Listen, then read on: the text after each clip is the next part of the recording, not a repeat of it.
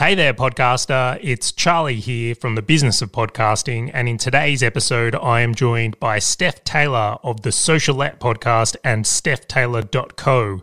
Now, this episode goes in many, many directions, and there's so many valuable points that I think can really help a lot of podcasters with growing their show effectively. So, here's some things that I think are really important that you're going to get out of this episode. Number one is being the sponsor of your own show to get maximum ROI. So, very often, a lot of podcasters are consumed on the idea that they're going to get brands to sponsor their show, and then that's how they're actually going to monetize their podcast. And Steph really has demonstrated, and something I really believe in is that being the sponsor of your own show and selling services and products from your own business is going to be far more effective to really get the result that I think is deemable or gettable from podcasting itself. We also dig into shorter versus longer episodes. We also dig into getting large names on your podcast itself. And then there's one thing towards the end, which I think Steph has nailed and I haven't seen anyone else do well, is when we start talking about using Pinterest to actually grow our podcast. And I think Pinterest is a very viable strategy for growing your podcast. So we're going to head into the episode. But before I do, please make sure you subscribe to the show. Like we very much value our listeners and want to help fellow podcasters achieve more success with podcasting, but also head over to valormedia.com slash resources and make sure you pick up a copy of our intro framework. Now that intro framework is how you sponsor your own show. So if you want to get better at constructing an introduction for your podcast that will help you really enlighten people with what's to come in the episode, but also show them how and where to do more with you in the ways of business, then that's the place you need to be. So let's head into this episode. I think there's a lot of valuable nuggets here and so many things on my list here as well that I didn't even include, which are worth really uh, diving into from here. So let's head into the episode. Hope you enjoy it.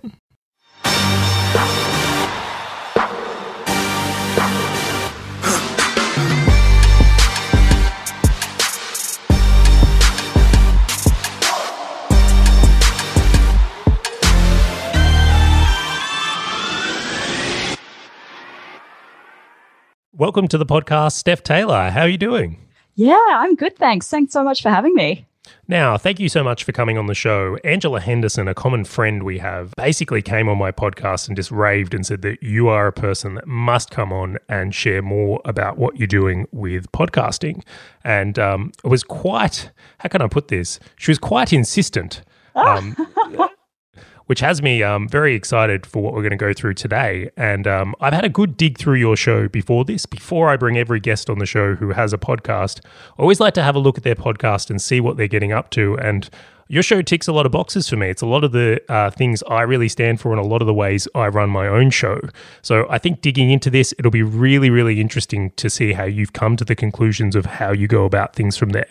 But for context, can you please, you know, we want to wrap our audience around what you do in your uh, podcast itself. So can you tell us a little bit about your business and a little bit about your post podcast, Socialette? Yeah, sure. So my business, I run it under my own personal brand, Steph Taylor. And that is where I help entrepreneurs bring their ideas to life through high impact launches. And then, of course, that's supported by my podcast, Socialette, which started out as a bite sized online marketing podcast. And lately, I've pivoted it more towards being a bite sized marketing and launching podcast. So, I mean, launching is part of marketing, but a lot of people don't see where the two connect. So, it's now a focus on both of those. Yeah, really bridging that gap there. Now, I wanted to ask why did you start a podcast and has having a podcast lived up to what you hoped you would get out of it? Yeah, so that's it's an interesting story actually because I never thought I would start a podcast. And then a couple of years ago, so back in 2016, when I just started my first business and I ran out of money and I went to go and work for a startup, I found myself sitting across the desk at our co working space from a podcaster called Ronsley Vaz. I don't know if you've heard of him. The Brisbane pod- podcasting community is quite small. And I'd never really thought about creating a podcast. I occasionally listened to them, but I thought, I don't have the voice for podcasting. Like, I'll stick with blogging. And somehow, over the course of our friendship, he managed to twist my mind and convince me to create a podcast. And I thought, you know what? Maybe this isn't such a bad idea. So I was basically at that stage when I launched my podcast, I was running a almost a marketing agency. I had a small team, but it wasn't a full agency or anything. And it's a very competitive space. There are so many people who will do social media marketing for very cheap prices. So you end up having to just compete by being the cheapest there. And I didn't want to be the cheapest anymore. So I thought I need to do something that's going to build my authority, make me the go to in the space because running Facebook ads and just marketing my business on social media, this isn't working anymore. I need something that nobody else is doing. And starting a podcast was the solution to that. And it's definitely lived up to the hype. Um, like, oh, within the first probably six months of launching it, I was getting inquiries from people who weren't just asking about the price. So prior to launching a podcast, I would get inquiries that were like, oh, can you please send through a quote? After launching a podcast, it became, oh, I really want to work with you. I don't care how much it costs. Oh, I, lo- I love that point there. It's so interesting. And I think you've just kind of referenced something because I actually come from the same world. So my mm. one of my first businesses, I had a Facebook ads and Google ads agency. We used to do a lot of ads. Um, and I noticed in the early days, like because no one was doing it, you could do really well in it. But as it became competitive, it became commoditized. And a lot of it became very price driven. And it wasn't like that in the beginning.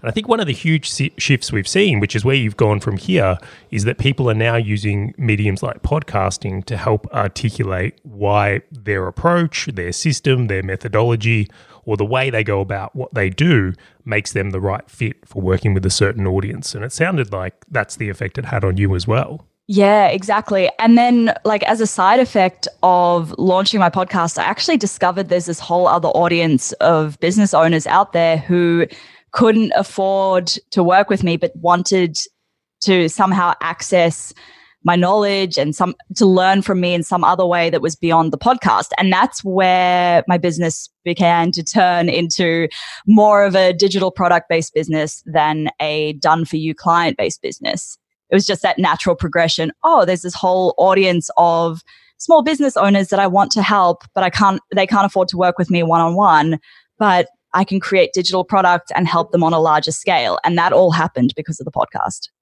Wow, amazing! So you've you've shifted from service to product as well. So it's been one yeah. of these things where you've been able to, I suppose, become more leveraged because of the influence podcasting has had. So that's a great share. I, I mean, I think that's a common story for many people, not just in marketing, but I think a lot of experts have had that effect come from their podcast itself.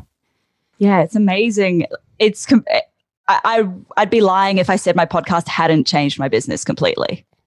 I, I, I want to like I wonder where I would be today if I hadn't launched a podcast. Probably still competing on pricing. uh, I, I, know where I would be. I would literally be spending uh, hours and hours and hours trying to write a blog still that wasn't right, only to come back and hate it and re scrap it. I feel like for me, like one of the things I looked at, podcasting was just so much easier than writing. Um, writing blogs uh, for me, this is just a personal thing here, but it's like I just found the work involved is far exponential past what people may think of because it's just words on the page. We're, we're recording here and got so much more equipment. So it, it, changed my life as well. You're preaching to the converted here. That's so funny that you mentioned the blog thing because yeah, I used to I used to share a blog maybe once a fortnight before I launched my podcast. And it would take easily six hours by the time I'd written it, edited it, uploaded it, put graphics in it, everything. And then launching a podcast, it's a five minute podcast is almost a thousand words. And that's that's an entire blog post.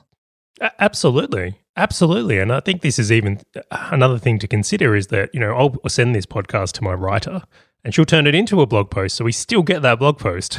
Ah, that's great. so you have a nice writer who does it for you. I use um, I use Simon Says. Oh, AI another awesome one. Converter, yeah. Now, your show, you do some things which I think are quite fascinating. And what I would love to do is talk about some of the things you've put in place. And I'd love to hear your thoughts on like why you did that and maybe to the results they're producing as well, if that's okay. Yeah, of course. Okay, so the, the first one that stood out to me when I was looking through your show this morning is that you actually release three episodes a week. Now, in what I observed, there's two that tend to be shorter solo episodes that are hosted by you. And then there's often, in more recent times, a guest episode where you'll cover a topic as well. Now, why did you elect to do three a week? And why have you elected to do both short solo and guest episodes? Yeah, so when I first started out, I thought it was all going to be just solo episodes. And I thought, you know, three a week, five to 10 minutes each, that's a manageable amount. And I'm in my audience's ears enough to start building that connection with them so that they feel like they know me because they're hearing from me every Monday, Wednesday, and Friday. And then along the way, I started to realize actually there's so many topics they need to learn about, but that I'm not qualified to teach them in, or I don't know enough about it to teach them in that. And that's where I started bringing in guest experts or interview guests on the show as well. And in recent times, they've become, I've, I've, shared a few more interviews simply because I went through a phase where I just batched so many interviews and I was really just enjoying doing interviews for a while. So I thought, you know what? I'm going to share a few more interviews. It takes a lot of content creation pressure off me and it, it saves me from having to come up with ideas all of the time because that has hands down been the hardest part in coming up with ideas for three episodes a week.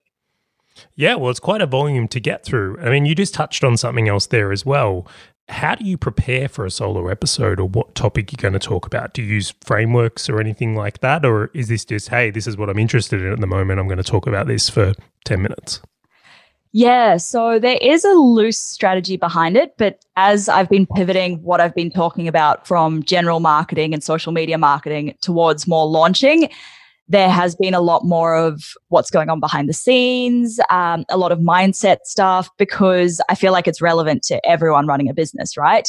And I feel like knowing the behind the scenes of what's going on in my business helps them to realize that, hey, I'm not the only one who's struggling with this. So there has it generally is more of a strategy than there is at the moment. And I should I should be better at planning them out in advance. I've never been one of those people who can plan my episodes for the next quarter or the next year in advance because I always end up changing my mind. But so in terms of preparing for each episode, I loosely script it. I don't follow an exact script anymore. When I first launched, I definitely did. I wasn't as confident in front of the microphone. I wasn't as confident speaking. Now I mainly just bullet point the things I want to cover. If there are exact sentences I want to include, then I do add those in there as well. But it's very loose preparation. It maybe, maybe only takes 20 minutes an episode. It's really interesting. I, I, mean, I've come to realize there's probably two kinds of people when it comes to uh, making content. Um, and I used to co host a show with a good friend of mine, Kim Barrett. And um, what I found is I'm the type of person where it's like, I need those structure and bullet points. Like, I will happily spend 30 minutes to organize and structure a solo episode that goes for 10 minutes. And that works for me. And I think that's probably a little bit of the camp you sit in based on this. But then Kim, by absolute fascination, would never even put a word down on paper. He was just one of these people that used to just be able to go like off the cuff on anything and make sensational content. It used to blow my mind because I was like, isn't that stressful? Aren't you? And he's like, no, it's just how I roll. It's how I do it. So certainly finding that people can sit in both camps. Now, when it comes to your content itself, have you seen that the shorter episodes or interviews are performing better from maybe a download or inquiry position? Or is it just kind of leaning in? So the downloads on the interview ones tend to get more, but that probably is as a result of them sharing it with their audience. And that actually, sorry, that just reminded me that's another reason why I chose to add interview episodes in because I mean, with my audience and just sharing my solo episodes, there's only a limited amount of people I can reach, really. So getting the guests on and encouraging them to share it as well, that's been another growth tactic. That's the mm. other reason why I introduced interviews. It's quite interesting there that that's something I've found to be true as well. Like we can end up kind of fishing in our own pond without being able to expand in the solo scenario, but guests can be a great way for us to get access to another point. Now, you've had some big names on your podcast as well, like Amy Porterfield, I saw was on there, which is a huge one from there. Yeah. Did you find having Amy on the show and that branding or her name, so to speak, really gave you a bit of an explosion or a kick in your downloads? Well, so obviously she doesn't share most of the podcasts that she's been featured in. Um, only I think there are times when she will share it, but because I was an affiliate for her launch, she couldn't share it because if she'd shared it, then somebody on her list had opted in and joined her or downloaded her um, lead magnet from the episode that I did with her, and then they'd purchase her course, I would get an affiliate kickback, even though they were already on her audience, if that makes sense. So she didn't actually share the episode, but having her on the podcast, that's a big credibility thing because now when I'm pitching for other guests, I can say, well, I've actually had Amy Porterfield on the podcast. Yeah, awesome. So has that actually made it easier to bring other big names onto your show? I haven't actually pitched anyone since then. I had so many interviews in the backlog. but I will be definitely doing that next year, early next year. So I will keep you in the loop on that. Well, it's a really interesting one because um, even in the launch of this show, I intentionally went after three big names early or three people that would mm. be recognized by the podcaster audience. And I've just found since doing that, it has been a walk in the park to approach other names. Like it really has. Like once I'd had a few people on to get people like Molly Pittman to come on and do an interview was so much easier than it would have been without these other people because she knew the people that had already been on the show. So I think it really it does hold weight to definitely work on. It's worth the effort, I should say, to get some bigger names on a show because of the access it could provide. So I'm with you on that one, and I'm not surprised to hear that um, downloads on interviews do get that extra reach just based on the factors we've discussed so far. So another thing I wanted to get into with your show is you do something I'm a really big believer in, in that's recording a separate intro after the podcast. Um, and the reason I do that is because I know what's in the show. It's much easier to make a great intro from there. But how did you start doing that, or how did you come to that conclusion? Because I don't see as many people doing it like we do here. And then you're even uh, a little bit clever in the idea that you'll also sponsor your own show, letting people know maybe there's an opt in, maybe there's a program, which I thought was unique as well. So, how did that come to be? So, how did I get to doing the intro separately? I guess when I first started doing interviews, I wasn't 100% sure what we'd cover. I wasn't really comfortable introing the guest in front of the guest. And I thought, for me, I thought, well, if I can just do the intro separately, then yeah, you're right. I can touch off on the things that we've covered in that episode and I can avoid the awkwardness of having to intro the guest while they're sitting there. Oh um, my God, it's so awkward. I've exactly. done it a few times. It is re- and if you um of course often they'll provide intro information, but I can it's like they're watching you and making sure you're getting it for it could be very nerve-wracking to not nail it in front of them.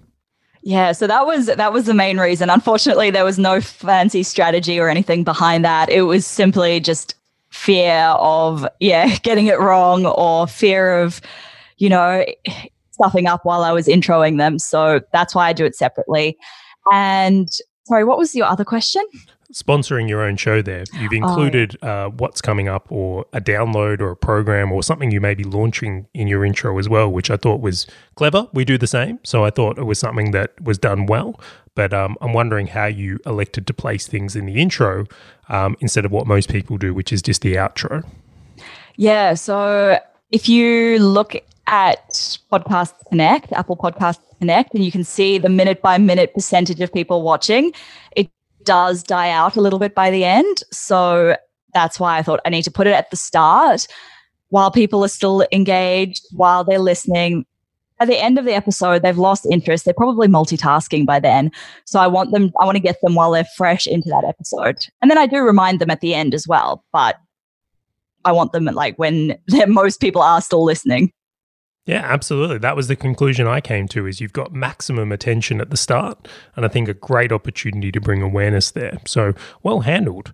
Now, I wanted to ask you because you've grown quite a substantial show, how have you uh, I suppose approached podcast growth and bringing listeners to your show?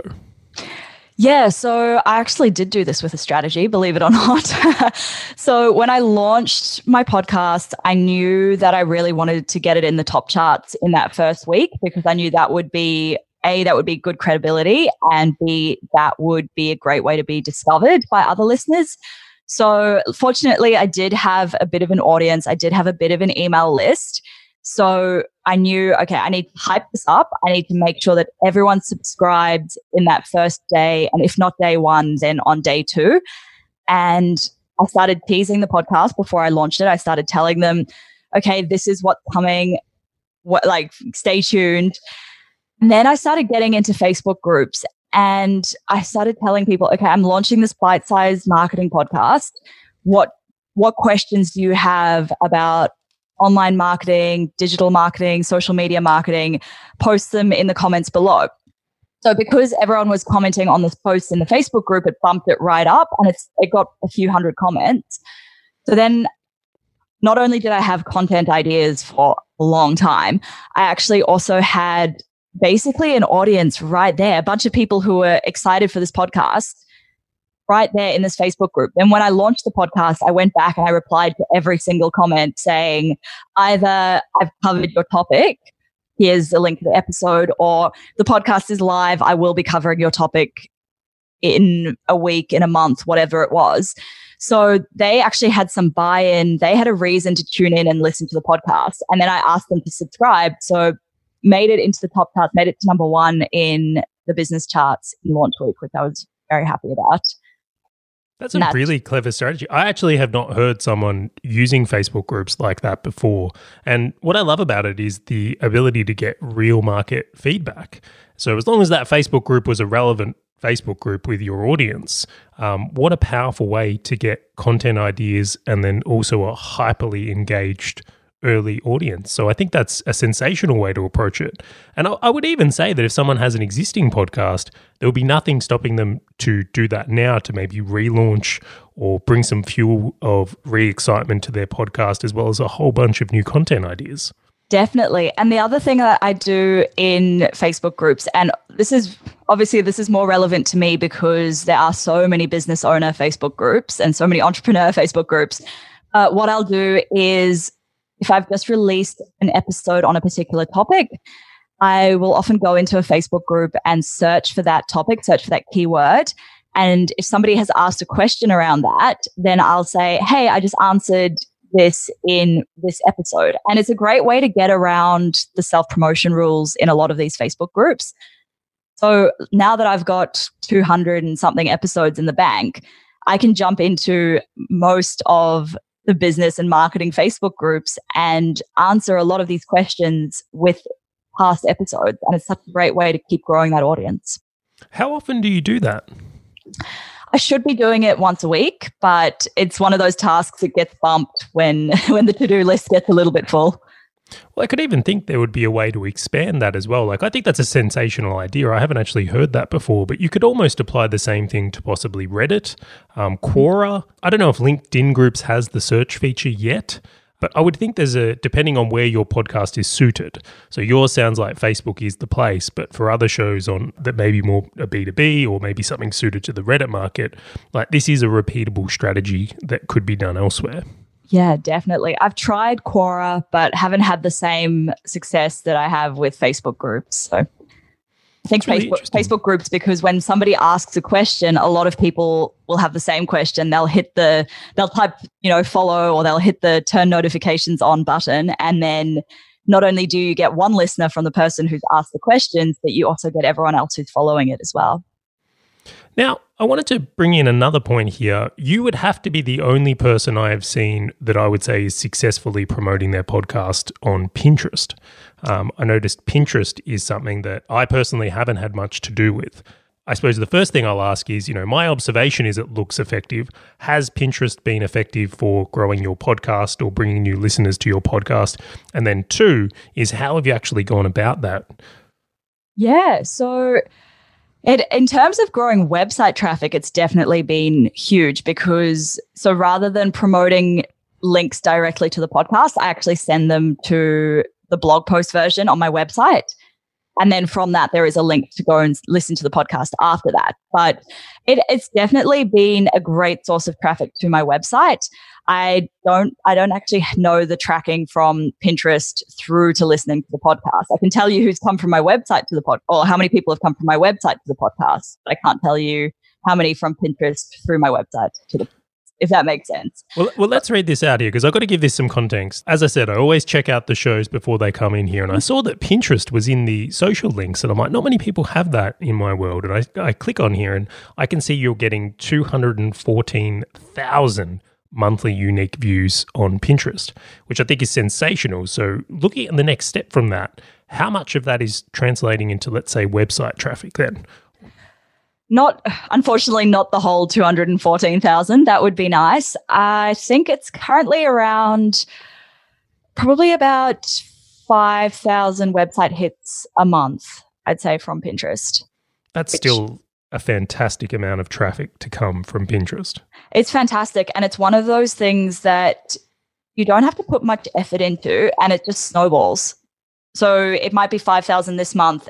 It's unlikely it'll drop next month. It'll keep increasing. So it's pretty it's pretty great source of traffic and free. Nobody uses it, or not enough people use it. That that would be me. so when it comes to the actual of what you're doing on Pinterest then, how would you describe your approach then? Is it like I can see you're putting up, I believe, what are called pins or boards, but mm-hmm. um, can you share more on that? Yeah, my approach is very relaxed, um, as is my approach to basically everything in my business. But basically, what it is is so when I put up the blog post for that particular podcast episode, I will just create quickly create a pin graphic, which I have a template set up. It takes me about 30 seconds to create a graphic add it onto the blog post. And then there's an app called Tailwind. So what you do is you can add things into your queue in Tailwind and you can actually add them to a thing called a smart loop. So a smart loop will loop through all of the pins that you've uploaded forever. So you don't have to constantly be pinning things to Pinterest. You just add them into Tailwind once and that's that sorted. What you do have to do though is be mindful of the keywords that you're using because Pinterest, like Google, is a search engine. So people will type how to start a podcast into Pinterest and pins that are optimized for that keyword, how to start a podcast, will show up higher than ones that just say start a podcast or podcast. So it's really about figuring out what people are going to search for to find your pins. And I think this is one of the really good things about Pinterest is you don't have to have a big following. You just have to have very well optimized pins. So very well optimized for that keyword. But it doesn't matter if you have 10 followers or 10,000 followers because you still have that potential for traffic. Awesome. So we'll make sure to include a link to Tailwind. I actually haven't heard of that one from there. Now, would you say that Pinterest is more suited for certain niched shows or certain topics and less for others? Is there any markets we would say, hey, Pinterest is great for? Like, for instance, fitness and Instagram, they just go together. Fitness and LinkedIn, maybe not. So, is there any kind of segments you think are more suited? Yeah. Well, okay. So the demographic that use Pinterest is changing a lot. It used to be quite strongly skewed female, but now it's actually becoming, there, are a lot more males who are using it. So I think with that, it's going to change a lot. But I know in the past and certainly now, it's been very strong on things like beauty, design, fashion, all those visual kinds of topics, right? So nutrition's another one because there are a lot of recipes. A lot of people go on there and they'll search paleo recipes, keto recipes. So if you had a podcast that was in the paleo space, then that would be a great place to be. Definitely home improvement, any of those visual things, but business isn't a visual topic and it's still very popular on there. So just because you're not in a sort of a sexy niche, a glamorous niche, doesn't mean that Pinterest isn't suitable. It's really interesting. And I just want to loop back to the keywords idea. Um, I'm assuming maybe there is a tool to help you select keywords, but is perhaps using similar keywords you would use from Google a good starting place for someone? Or how can someone select keywords with reasonable accuracy? Yeah, so I don't think you need to spend hours on it. I think it's more just thinking, okay, so who do I want to attract onto my website through Pinterest? And what would they be searching for to find this piece of content? So keeping it simple here, that's what I, I really like that approach. I think often marketers can complicate things or um, really overdo things when it may not be needed. But I, I appreciate the honesty and the idea of like just how effectively like it doesn't take a degree to be able to execute this Pinterest strategy. Like this is something a lot of people could do themselves if they wanted. Exactly. And it is something I've been doing myself. I'm just I'm only just getting to the point now where I think, oh, maybe I need to outsource Pinterest because I know if a professional were doing it, I'd be able to grow it a lot quicker. They'd be dedicating that time to it. Whereas I've just been, you know, scheduling, just uploading the pins once and I don't deal with it again. But I think if getting somebody else in there to actually dedicate time to writing new descriptions for old keywords, you know, for old pins and really doing that keyword research, then I think maybe they would be able to grow, grow it faster. But given my limited time, my limited resources, what I've been doing has been working. Well, I must confess here, when I did have a look through your show and I saw this, the first thing I did was send it to someone on my team. I'm like, have you seen this? Like, we haven't seen this before. Now, I actually have someone on my team who's been banging on about we need to do Pinterest for the last three months, and I have been ignoring it. I mean, I've just been fobbing it off. Um, so, we're actually going to have a go at this. I think what you've created is really um, really well put together. So we might even come back and visit that topic. I'll let you know how we go because uh, my social person is really into the, this Pinterest uh, thing and thinks it will be a huge area of growth for many people. So I think you've, you've started something here. So we'll loop back to that one. Okay. I wanted to ask now on the other side of things, has there been anything you've tried um, with your podcast with growth or maybe something else that didn't work? That's a great question nothing springs to mind immediately. Oh, that's a really good question. I have, okay, actually, no, I do think of something. Facebook ads have worked and they haven't worked at times. So there have been ones that have been just massive failures. And by, by, like, by and large, most of the Facebook ads that I've run directly to my podcast have been massive failures. um, the ones that have worked, though, have been ones where it's been more of a video style. So I'm sure you're familiar with Headliner and the audiograms that they create. So those ones do tend to work better. But by and large, most of the Facebook ads that I've run to my podcast haven't been fantastic areas of growth. How interesting. So, as you know, this show is video, and we can wave to everyone now. Just give them a little wave. Hey, video fans. Um, and I often get asked, why are you doing video? Like, this is a podcast. Um, and it's because I found the exact same thing. If we ran Facebook ads to uh, audiogram or direct to an audio type setup, terrible results. Was actually one of the biggest wastes of money I think I've ever done in podcasts was Facebook ads to audiograms from there. However, using video, like we actually create proper show snippets and we actually put our video onto Facebook itself. Since we've been using video elements and making them more engaging, it's been one of our best performers. So I think there's absolutely something in the idea if you're doing an audio only show, you've got to be really careful how you're running ads um, because unless it's for a big name or you've got some sort of promotion twist that is really, really essential, it's going to be difficult. And much like you've said from there, I think you're better off doing other things. However, for the video shows, it is killing it for us at the moment. So it's interesting to see that you've kind of hinted to the same thing. That's interesting. Yeah. So I'm gonna that's that's changed my mind. I'm gonna just start recording them with my webcam on my computer because it's one extra step in the recording process and you've got two completely different pieces of content. Chuck it on YouTube as well.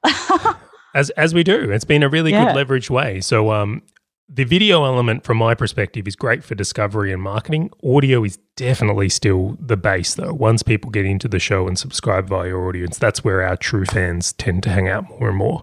The, the only downside I kind of see is like when I used to do an audio only podcast, I used to be able to take notes and not well, not look at you, no offense. No. um, so I used to be able to look at other things and quite easily keep notes. Or if you said something that I wanted to come back to, it was quite easy to come back to it. Where when you do video, there is that extra element of we do have some lights in here and a few other things like that. Mm. But overall, the extra effort versus the return we get absolutely worth it. I couldn't endorse video podcasting more, even if it was just for the marketing. That's great. That's so interesting to hear. Yeah. I can, I mean, so I have been uploading podcast episodes to YouTube, but audio only with old headliner animation. And yeah, they don't perform anywhere near as well as video con- proper video content with a person's face on it works. Yeah, you're probably getting. We looked at it. It's probably about eight to 10x comparison. Yeah, what you get from there. So very, very interesting, but fascinating. This is why I love talking to other podcasters because it it often ends up just us sharing stories and collecting what has and hasn't worked, which is why I always ask that question. But I want to loop around to something else here because one of the things Angela said I really have to talk to you about is launching. She said this has been something where you really hold a specialty is understanding how to launch podcasts, understanding how to launch products. So I was wondering if we could spend some time on this episode, I suppose just downloading some things from your brain and understanding of how you're thinking about launching. And then particularly if someone has a if they're thinking about launching a podcast, or maybe they've got a podcast that is a bit stale and they're going to relaunch it, how would you approach that? Yeah. Okay. So I guess the first step is figuring out or pinpointing exactly who your potential listener is. So getting really honed in on who you serve. And it's so tempting to say, well, my podcast is for everyone, but that's not really going to help you along the line because you're going to not, you're going to struggle to resonate with everyone. You're never going to be everyone's cup of tea. So figure out who you're trying to target and then know what other podcasts they listen to. So get out there and talk to them. Say, hey, what other podcasts do you listen to? What do you like about them? What don't you like about them? What do you feel that existing podcasts are missing? So from that, you can figure out, okay, this is what nobody else is doing. So I'm going to go in this direction and this is how I can stand out. Because I think that's the biggest thing when you're launching a podcast, especially these days when there's like, you know, 700,000 podcasts or something like that. How, how are you going uh, to stand out? Heaps Amongst- more than that. Heaps more than that now. Heaps it's actually more. crazy. There is so many uh, more podcasts than that. It's not funny. I was looking at some stats more recently, but it's like it's crazy how many shows. I think Apple said that at one point there was seven hundred and fifty thousand podcasts just in the US. Just in um, the US. Oh, that's maybe where I got that stat from then. But I want to come back to that. You just put a point out there that I'd love to go a little bit deeper on there. If someone has a show, how can they discern if they're too niche or not niche enough? Like, how do we find that sweet spot? Oh, that's a good question. I see, I don't believe in being too niched. I think if you've got a niche and it's very narrow, as long as there are people in there who are willing to, you know, either sponsor your show or pay you money to work with you, then I don't believe that you can be too niched. And of course, the advantages of being in a very narrow niche is you can actually charge advertisers more because it's usually a lot harder for them to access such a niche audience. By the way, I'm going to hit up Rode after this podcast because we've got two of their microphones in this video. Try and get some product placement. No, I joke. But actually, that's a really interesting perspective you have there about the idea of the more narrow you go, the more valuable it could actually be in ways of the captive audience there. So that's that's a really insightful thing. But do continue because I think you've identified it's not just the market, it's like how can you be different here? So it's, like, it's not just going after, for example, with my show, podcasters. It's like, how do we go after this in a unique way? Because there's tons of podcasts that are on podcasts. Exactly, exactly. And it's also figuring out about figuring out what makes you unique as a podcast host. So for me, okay, my audience wanted or they felt like nobody was really doing quick actionable episodes. If they wanted to get a few tips on Facebook ads, they would have to listen to an hour long episode and they'd maybe get two or three things out of it. So that I realized, okay, that was where I could stand out.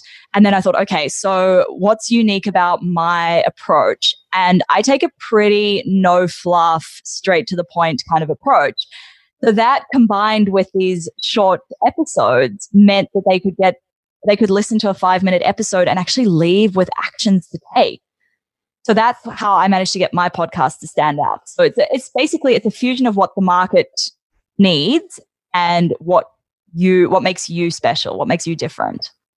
Sensational. I I really like that. I think not enough time is spent on those two points when people talk about concept design for their show. So um, you're preaching to the choir here. I think that's absolutely key points here. Yeah, unfortunately, too many people don't really think about those things. They'll, just think, oh, I'm just going to launch a podcast. What's everyone else in my space doing? That's obviously the best thing to do. Oh, everyone else is doing 45 minute long interview episodes. I'd better launch one as well. And then they wonder why nobody's tuning in. It's because they've got the same length episodes, the same style, probably the same guests as everyone else. So of course nobody's going to tune in. There's no special reason why they should be listening to you. Yeah, it's got to have some of that secret sauce, that uniqueness, mm. and that's. Um, I often think about it as brand voice, but again, this is the reason my first show failed. In all honesty, I basically did what you just said. Don't do. Went way too wide and copied what everyone else was doing in ways of formats and interviews, and it was a disaster zone, an absolute disaster zone. But you've learned from that, right? Hopefully, I guess we'll see. no, definitely, definitely, definitely. So I again like very focused as you can see on this show in in podcasters, and then we've gone mm. unique from video as well as something we do. And then the other side of it is our whole show premise is actually like I don't talk to people about how to record uh, or anything like that. It's all about the business side of it. It's about how do we grow and monetize shows. Like I think that's where the market is really missing the point. Oh, 100%. And I'm a big fan of launching your podcast with an idea of how you're going to make money from it because it's very easy to launch a podcast and then be like, okay, cool. How am I going to make money from this now? Because it's actually costing me money and taking up time to run. Absolutely. Absolutely, it's funny. That was the burden. That's ultimately what stopped my um, first show. Is just like the expense of getting no return or no input there.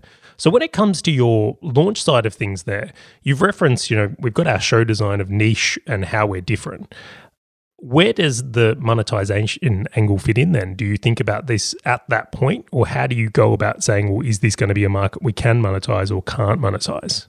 Yeah. Okay. So I guess in terms of like the step by step process, step one is pinpointing who your audience is, which we covered. I guess step two from that is then starting to grow that audience. If you don't already have an email list or a social media following with those people, then you start growing the, that. Step three is figuring out like your strategy, how you're going to stand out. Then we look at, okay, how are you going to make money from it? And there really are with, with most of the people that I deal with, there's only really three different ways that they can make a, a viable amount of money from it. And that's to sell their own products and services, to get sponsorship or do affiliate affiliate partnerships. Now, options two and three, like they're not going to be, unless you already have a big audience to launch with, they're probably not going to be big income sources from the start.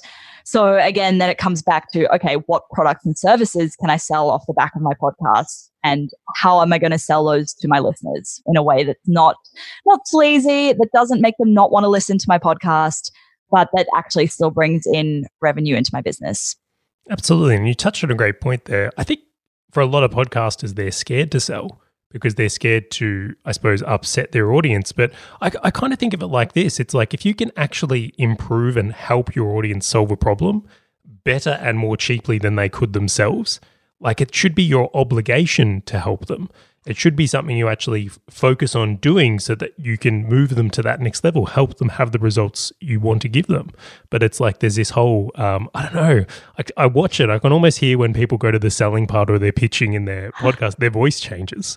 It's like, yeah. hey, thank you for listening to this episode. Now, if you if you just don't mind, can you can you come? It's like the oh no, And we're like Australians are particularly bad at it. I feel like Americans are much better at this, and they're just like they're very confident and they can switch. Like this is a big generalization, but I feel like they're a lot more confident in selling things, whereas Australians we are very very hesitant to sell. Agreed, agreed on that point from there. So that's, I mean, a really interesting way of thinking about monetization as well. Um, it sounds like, much like myself, you have a huge bias towards option one there about selling your own products and services. Is that what you see being the most effective for yourself and I suppose the clients you work with? Yeah, definitely. But like having said that, I do promote affiliate links and I have done a little bit of sponsorship they're not they're not anywhere near as effective and it's really interesting because sometimes you just you, I, like I track the links that I give out with the affiliate link, and I look at how many people have clicked through, and it's like a tiny, tiny percentage. It's maybe like one or two percent of my listeners who will click through. My finding has been much the same there. I'm a big believer in like if you're a business owner who has a podcast, which is everyone we tend to speak to on this show, um, then option one is the path. I think selling your own products and services and using your podcast as the tool, as a marketing and conversion tool for your business, is definitely the way to go. Yeah, I agree. And a great way, like what I've managed to do to get around the having to sell on the show thing that I hate doing because I hate doing it as well. Um, that so what I do is instead of, and you mentioned this earlier, what I do instead of saying, well, hey, buy my product, I actually say, well, uh, grab my free cheat sheet from whatever my link to that is, and then they get onto my email list where I can sell to them without having to talk to them. so that's how we avoid the voice change there. Yeah. really, really common as well. Something um, I think is really well put together these days. The combination of podcast and email marketing, it is a one-two combo. It is a left-right um, hook kind of set up here, and it's um, I suppose just confirms my suspicions that you know emailing and podcasting go hand in hand. You definitely want to do both if you want to be moving people from your show into paid products. Yeah, for sure. I mean, it's all well and good having a social media following, but nothing beats an email list. I, absolutely agree. I've tried to resist and pretend that my uh, social following can compete with that, but it's just not the same at all. Now, Steph, we're coming to the end of our time here, and I, I want to thank you so much for your generosity and transparency.